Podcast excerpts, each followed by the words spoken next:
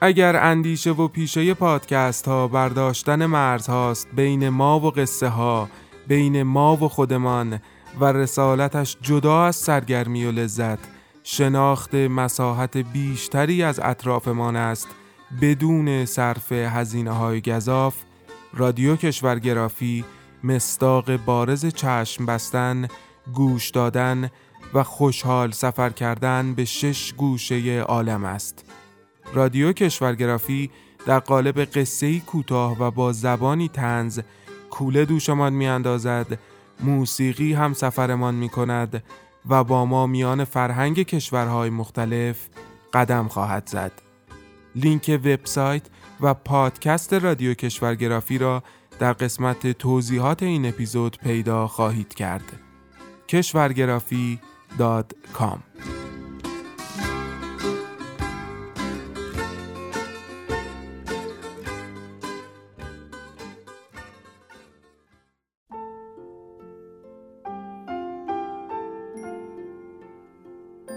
به موجب این سند شش دانگ صدای معصوم بماند برای وارثان داستان شب که در گذر سالها خواهد ماند.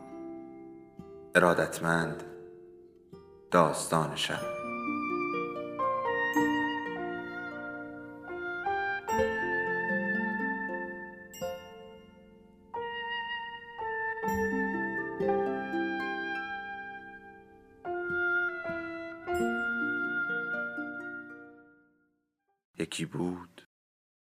یکی نبود.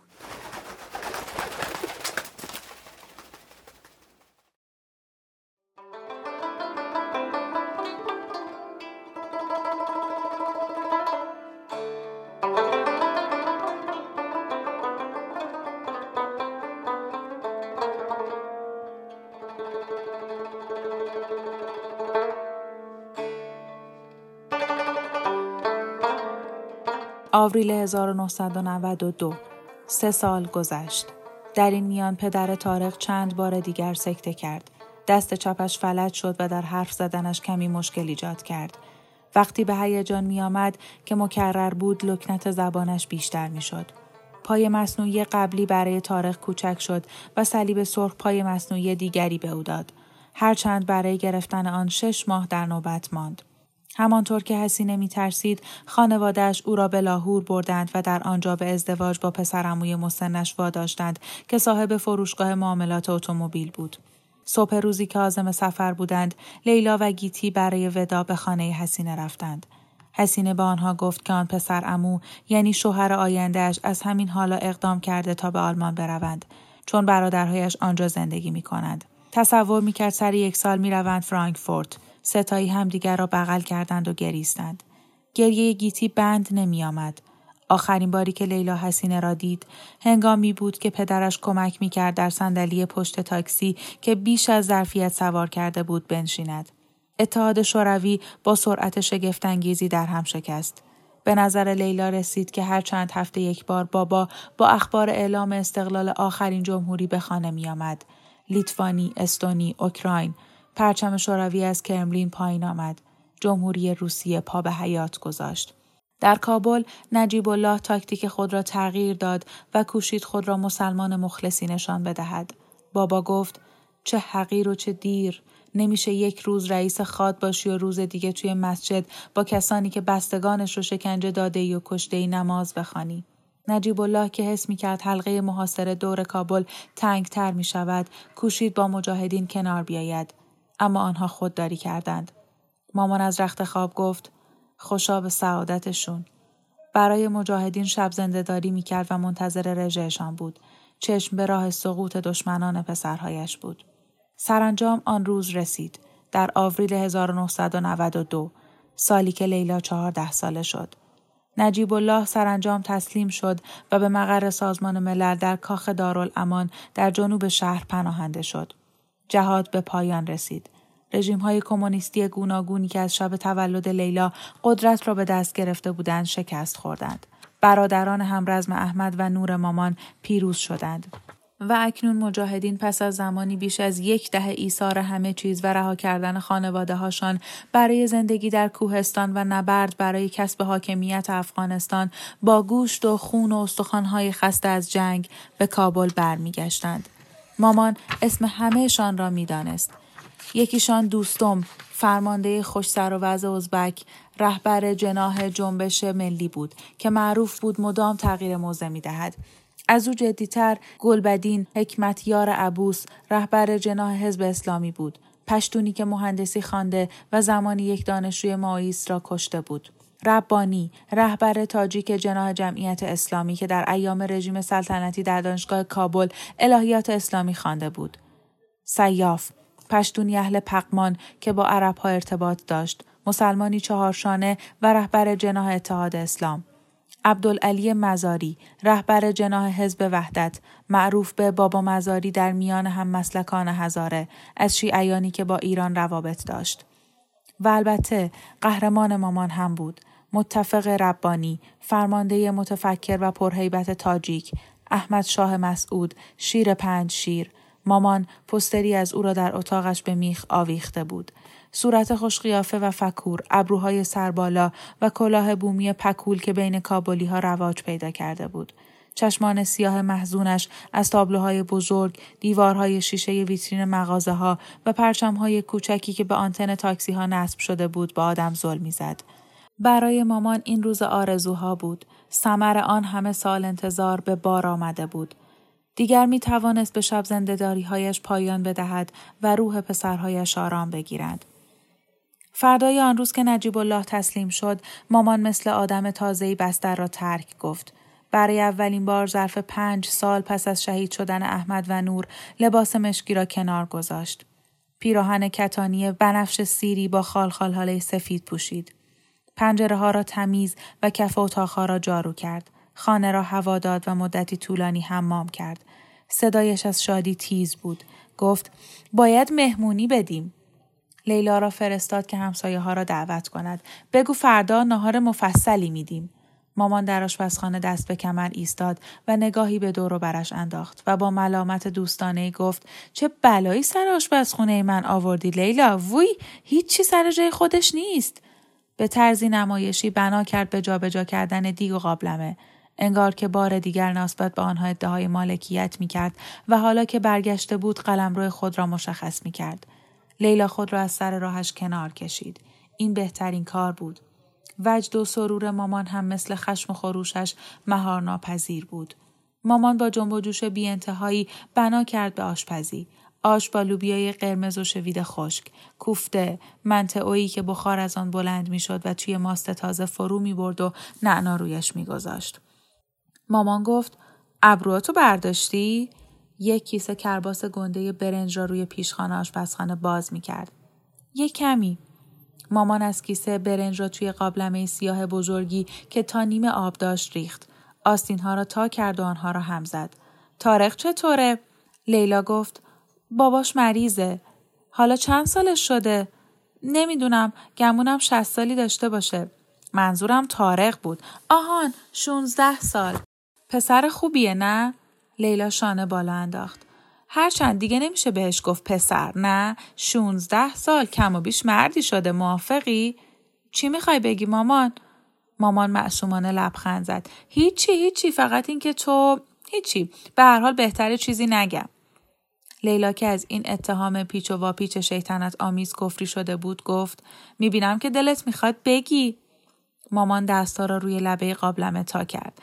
خب لیلا متوجه طرز ادای غیر طبیعی و تقریبا تمرین شده این خوب و طرز تا کردن دستش شد. میترسید جر و بحثی در بگیرد. وقتی بچه بودید و با همین ور میدویدید موضوع جور دیگه ای بود. ضرری نداشت. جذاب هم بود. ولی حالا الان متوجه شدم سینه بند میبندی لیلا. لیلا قافل گیر شد. راستی باید قضیه سینه بند رو با من در میون میذاشتی. نمی‌دونستم. دل سرد شدم که به من نگفتی. مامان که به مزیت خود پی برده بود ادامه داد به هر حال قضیه اصلی نه منم نه سینه بند. موضوع تو تارقین اون پسر خوبیه متوجهی؟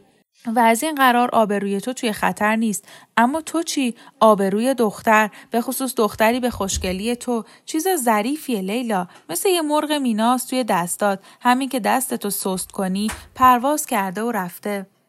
لیلا که از بهبودی سریع حال مادرش خوشحال بود گفت از دیوار بالا رفتن و پرسه زدنهای خودت با بابا تو باقای میوه مگه نبود؟ ما دخترم و پسرم و بودیم و ازدواج کردیم و مگه این پسره ازت خواستگاری کرده؟ لیلا گفت او دوست من است مامان رفیقمه بین ما که خبری نیست. لحنش تدافعی بود و نچندان قانع کننده. با لحنی ناموجه اضافه کرد برا مثل برادره. و حتی پیش از آنکه سایه روی صورت مامان پیدا شود و رنگ رویش به تیرگی برود فهمید که چه اشتباهی کرده است مامان با لحن یک نواختی گفت این یکی که نمی‌تونه باشه پسر یه پای نجار رو جای برادرات نزار هیچ کس مثل برادرات نمیشه.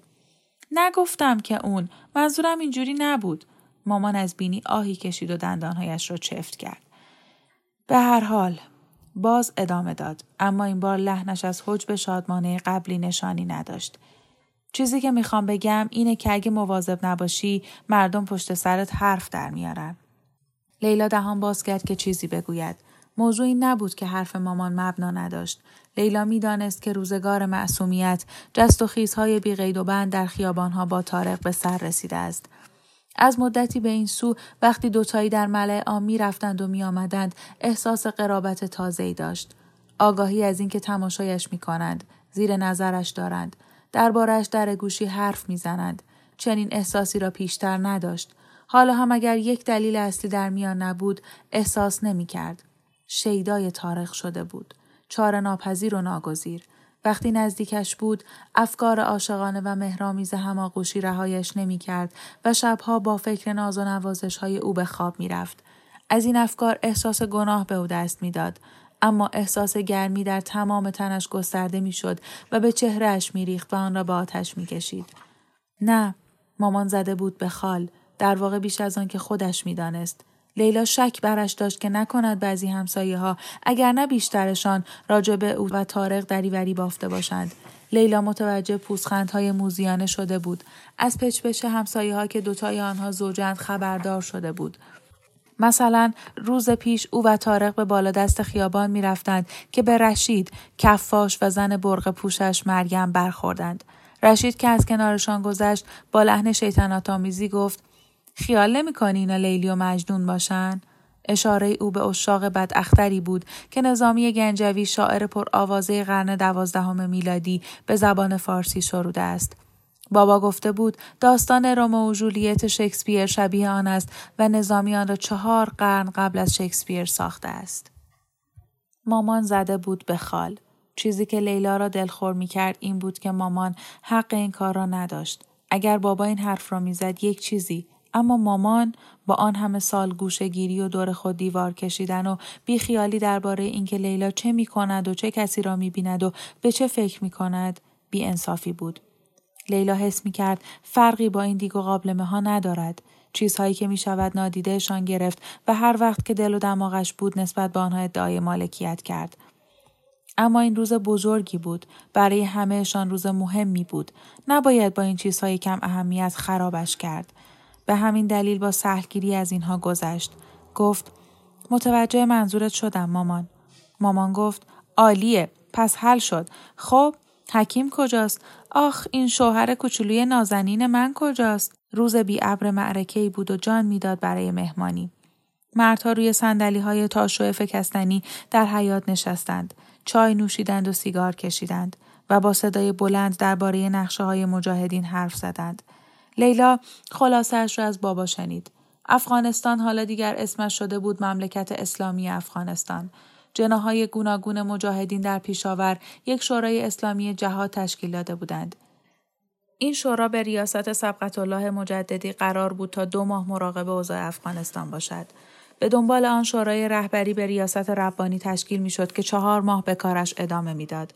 ظرف این شش ماه قرار بود یک شورای عالی رهبری از سالخوردگان به نام لوی جرگه تشکیل شود و دولت موقتی را برگزیند تا برای دو سال قدرت را به دست بگیرد و زمینه را برای انتخابات دموکراتیک آماده کند. یکی از مردها به سیخهای کباب بره که روی یک اجاق موقتی جلس و ولز می‌کرد باد می‌زد. بابا و پدر تارق در سایه درخت کهنسال گلابی نشسته بودند و شطرنج بازی می‌کردند. صورتشان از تمرکز حواس چین خورده بود.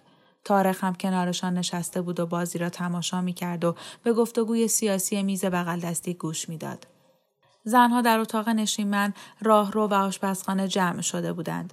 همانطور که بچه ها را در بغل جابجا می کردند و با مهارت از کنار بچه هایی که در خانه سر به دنبال هم گذاشته بودند ویراژ می دادند با هم گپ می زدند. از یک ضبط صد نوار غزل استاد سراهنگ پخش می شد. لیلا در آشپزخانه بود و با گیتی دوغ درست می کردند و در تونکا می ریختند.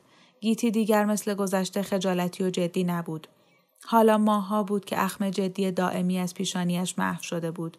این روزها بی پرده می خندید. خنده هایی که بیشتر وقتها اشوهگرانه بود. لیلا از این کارش یکه می خورد. موهای ملالاور دم موشی را کنار گذاشته بود و بلندشان کرده و highlight قرمز کرده بود. سر لیلا فهمید که انگیزه او پسری 18 ساله است که گیتی چشمش را گرفته بود. نامش صابر بود و در تیم فوتبال برادر بزرگتر گیتی دروازه‌بان بود. گیتی به لیلا گفته بود وای خدا خنده خیلی قشنگی داره و موهاش انبوه و سیاهه. البته هیچ کس از ماجرای شیدایی خبر نداشت. گیتی پنهانی دوبار و هر بار یک ربع ساعت با او در چاپخانه کوچکی در تایمانی در طرف دیگر شهر دیدار کرده بود. می‌خواد از من خواستگاری کنه لیلا. شاید اوایل همین تابستون باورت میشه. قسم می‌خورم که از فکرم بیرون نمیره. لیلا پرسیده بود پس مدرسه چی میشه؟ گیتی سر کش کرده بود و نگاهی حاکی از این به اون انداخته که هر دومون خوب می‌دانیم. حسین مدام می‌گفت من و گیتی 20 ساله که بشیم هر کدوم چهار تا بچه پس انداختیم. اما تو لیلا تو مایه افتخار ما دو تا احمق میشی. واسه خودت کسی میشی. می‌دونم یه روز روزنامه ای رو برمیدارم و عکس تو رو صفحه اولش می‌بینم. گیتی حالا کنار لیلا بود و با قیافه ای که پیدا بود غرق فکر و خیال است خیار پوست می‌کند. مامان با پیراهن قشنگ تابستانی خود آن نزدیکی بود و با وجمه قابله و مادر تارق تخم مرغ پخته پوست می‌کند. مامان گفت می‌خوام به فرمانده مسعود یک عکس احمد و نور رو هدیه بدم و وجمه سر تکان داد و سعی کرد خود را علاقمند و بیریا نشان بدهد. اون شخصا تو مراسم خاک سپاریشون شرکت کرد. سر گورشون نماز خوند. این نشونه تشکر از شایستگی اونه. مامان تخم مرغ پخته دیگری شکست. شنیدم آدم فکور و شرافتمندیه. به نظرم قدر این کار رو می‌دونه. دور برشان زنها مدام به آشپزخانه می آمدند و می رفتند و کاسه های قرمه، دیست های ماستاوا و قرص های نان را می بردند و روی سفره که در اتاق نشیمن پهن شده بود می چیدند. تارق گهگاه بی خیال می آمد تو و این را بر می داشت و با آن یکی ناخونک می زد. گیتی گفت مردها اجازه ندارند. وجمه داد زد بیرون بیرون بیرون تارق به کیشکیش مهربانانه زنها لبخند زد انگار از اینکه در آنجا به او خوش آمد نمی‌گویند و با بیحرمتی مردانه و نیم نیش خندش این محیط زنانه را میآلاید لذت می‌برد. لیلا همه تلاش خود را کرد که نگاهش نکند و به این زنها خوراکی برای دریوری بافی بیش از آنکه تا کنون داشتن ندهد. بنابراین سر به زیر انداخت و چیزی به او نگفت. اما یاد خوابی افتاد که چند شب پیش دیده بود. توی خواب صورت هر دوشان از زیر توری سبز نرمی در آینه افتاده بود. دانه های برنج از روی موهای تارق به زمین میریخت یا روی شیشه ها تختق ظریفی می‌کرد. تارق دست دراز کرد که به تکه گوشت گوساله که با سیب زمینی پخته بودند ناخنک بزند. گیتی به پشت دستش زد. هی پسر! تارق به هر حال تکه کش رفت و خندید. حالا قدش یک سر و گردن از لیلا بلندتر بود. موهایش را اصلاح کرده بود. صورتش لاغرتر و گوشه دارتر شده بود. شانه هایش هم پهنتر. تارق دوست داشت شلوار پیلیدار و کفشای مشکی راحتی واکس خورده و پیراهن آستین کوتاه بپوشد تا بازوهای تازه ازولانی شده خود را به نمایش بگذارد. بازوهایی که مدیون کار کردن با دنبل کهنه زنگ زده بود که هر روز در حیات با آنها ورزش می‌کرد. صورتش این اواخر حالت ستیز جویی شیطنت آمیزی پیدا کرده بود. وقت حرف زدن آگاهانه سرش را بالا می گرفت و کمی به یک سو خم می کرد و وقتی می خندید یکی از ابروهایش کمانی می شد. می گذاشت موهایش بلند شود و مدام و غیر لازم طوره های مویش را پس می زد. پوزخند خفیف غلط اندازش هم چیز تازه‌ای بود. آخرین باری که او را از آشپزخانه راندند مادرش متوجه شد که لیلا نگاهی دزدانه به او انداخته است قلب لیلا از جا جهید و چشمانش گنهگارانه پرپر زد فورا خود را با ریختن خیار خرد کرده توی پارچه دوغ نمکدار سرگرم کرد. اما متوجه نگاه مادر تارق و لبخند خفیف تاییدآمیز و حاکی از دانایی او شد. مردها بشقابها و لیوانهای خود را پر کردند و غذایشان را بردند به حیات مردها که غذا کشیدند زنها و بچه ها دور سفره نشستند که غذا بخورند. پس از پاک شدن سفره و جمع کردن بشقاب ها در آشپزخانه وقتی جنون چای دم کردن و پرسیدن اینکه کی چای سبز می‌خواهد و کی چای سیاه در گرفت تارق با سر اشاره کرد و از در به بیرون لغزید لیلا پنج دقیقه صبر کرد و به دنبالش رفت تارق را سه خانه پایین تر در خیابان پیدا کرد که به دیوار ورودی یک کوچه باریک بین دو خانه کنار هم تکیه داده بود. یک سرود قدیمی پشتو را که استاد اول میر می‌خوان زمزمه می‌کرد. زیبا وطن ما والا وطن ما و سیگار می‌کشید. عادت تازه دیگر که لیلا فهمیده بود از بر بچه هایی که به او رسیده که این روزها با او میپلکد. لیلا از این رفقای تازه تاریخ خوشش نمیآمد. همه یک جور لباس می پوشیدند. شلوار پیلیدار، پیراهنهای تنگ که بازوها و سینه هایشان را به نمایش می گذاشت. همه به خودشان خیلی اتکلون می زدند و سیگار می کشیدند. همه دست دسته در محله ول می گشتند، شوخی می کردند، به صدای بلند می خندیدند و حتی گاهی با پوزخندهای احمقانه از خود رازی شبیه هم دخترها را صدا می زدند. یکی از دوستان تاریخ که اگر خودت را میکشتی نمی‌توانستی هیچ شباهتی بین او و سیلوستر استالونه پیدا کنی اصرار داشت که به او بگویند رمبو پیش از آنکه وارد کوچه شوند لیلا نگاهی به این سو آن سو انداخت و گفت اگه مادرت بدونه که سیگار می‌کشی تو رو می‌کشه تارق گفت ولی نمی‌دونه خود را کنار کشید که راه باز کند بالاخره که می‌فهمه کی می‌خواد بهش بگه تو لیلا پا به زمین کوبید رازت را به باد بگو اما ملامتش نکن که با درختها در میانش می‌گذارد. تارق لبخند زد و یک ابرویش کمانی شد. این حرف از کیه؟ خلیل جبران. خیلی قمپوز در می‌کنی. یه نخ سیگار بده به من. تارق سر بالا انداخت و بازوها را در هم تا کرد. این یکی از اداعتفارهای تازه بود. پشت به دیوار، دستها تر هم تا کرده، سیگار آویزان از کنج لب و پای سالم سرسری خمیده. چرا نه؟ تارق گفت برات خوب نیست. برای تو چی؟ من به خاطر دخترا می‌کشم. کدوم دخترا؟ تارق لبخند تمسخرآمیزی زد. خیال می‌کنن جذابه. نیست. نیست؟ مطمئن باش. جذاب نیست؟ پاک خول شدی. به هم بر می‌خوره ها. خب چجور دخترایی؟ تو حسودیت میشه. در عین بیاعتنایی فقط کنجکاوم هر دو که با هم نمیشه لیلا پک دیگری به سیگار زد و از دود از چشم را بست مطمئنم حالا پشت سر ما حرف در میارن صدای مامان در گوش لیلا زنگ زد مثل یک مرغ میناس توی دستات همین که دستت رو سست کنی پرواز کرده و رفته. گناه دندانش را در تن او فرو برد. بعد لیلا صدای مامان را خفه کرد. به جای آن به تکیه تارق روی ما توجه کرد. شنیدن این لفظ از دهان او چقدر هیجان انگیز و توته آمیز بود. و چقدر اطمینان بخش بود که از زبان او تصادفی و طبیعی لفظ ما را شنید. این لفظ رابطهشان را تایید و شفاف می کرد. خب چی میگن مثلا؟ تارق گفت که ما در رود گناه قایق میرانیم برشی از کیک کفر می‌خوریم. لیلا دنبال حرف او را گرفت. سوار ریکشای خباست شده ایم. قرمه حرمت شکنی درست می‌کنیم. هر دو زدن زیر خنده. بعد تارق گفت که موهای لیلا دارد بلندتر می شود و اضافه کرد. قشنگ است. لیلا امیدوار بود رنگش سرخ نشود. موضوع عوض کردی؟ حرف چی بود؟ دختره کله پوکی که خیال می‌کنن تو خیلی جذابی. خودت که می‌دونی؟ چیا می‌دونم؟ که چشمای من فقط دنبال توه؟ دل لیلا قش رفت. سعی کرد از صورتش چیزی بفهمد. اما با حالی در نیافتنی روبرو شد.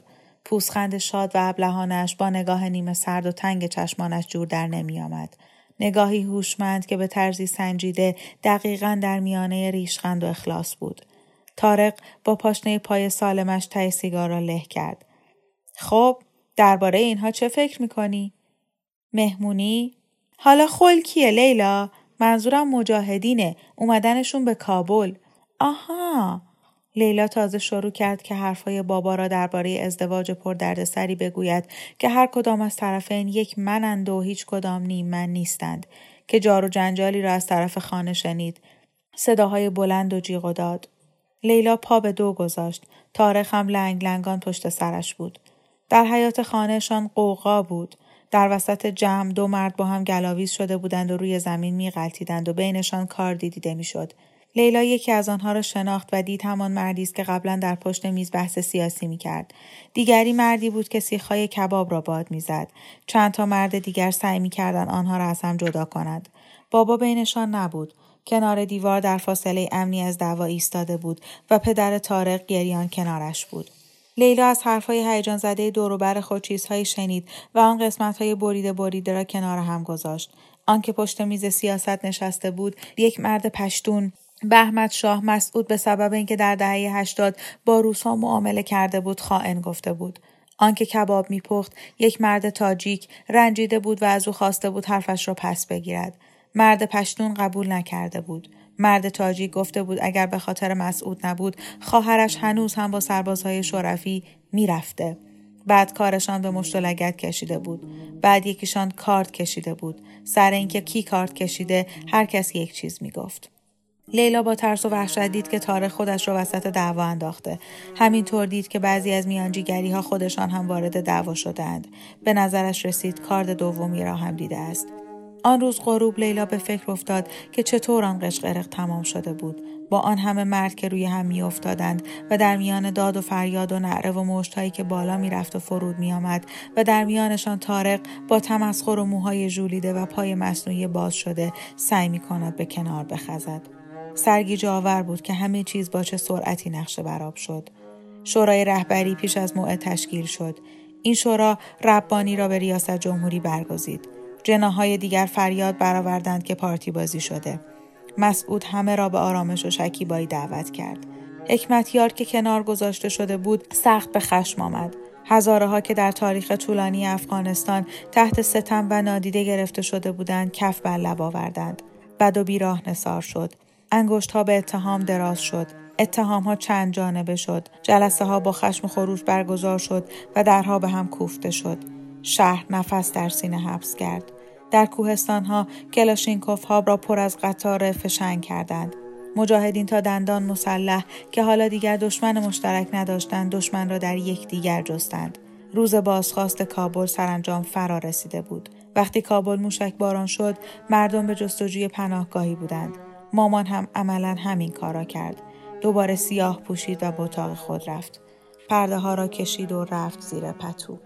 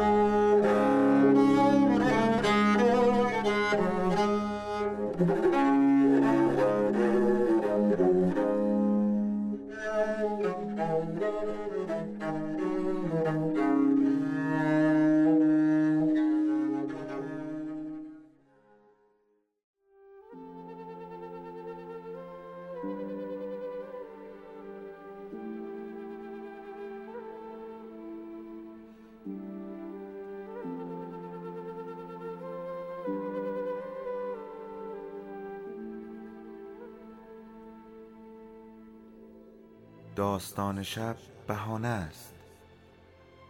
برای با هم بودن دور هم نشستن شنیده شدن.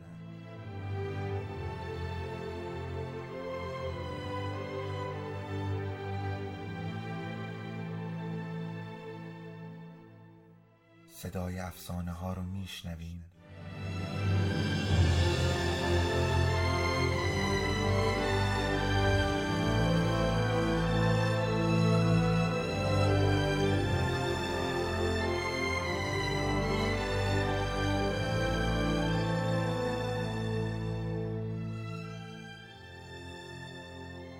tomber.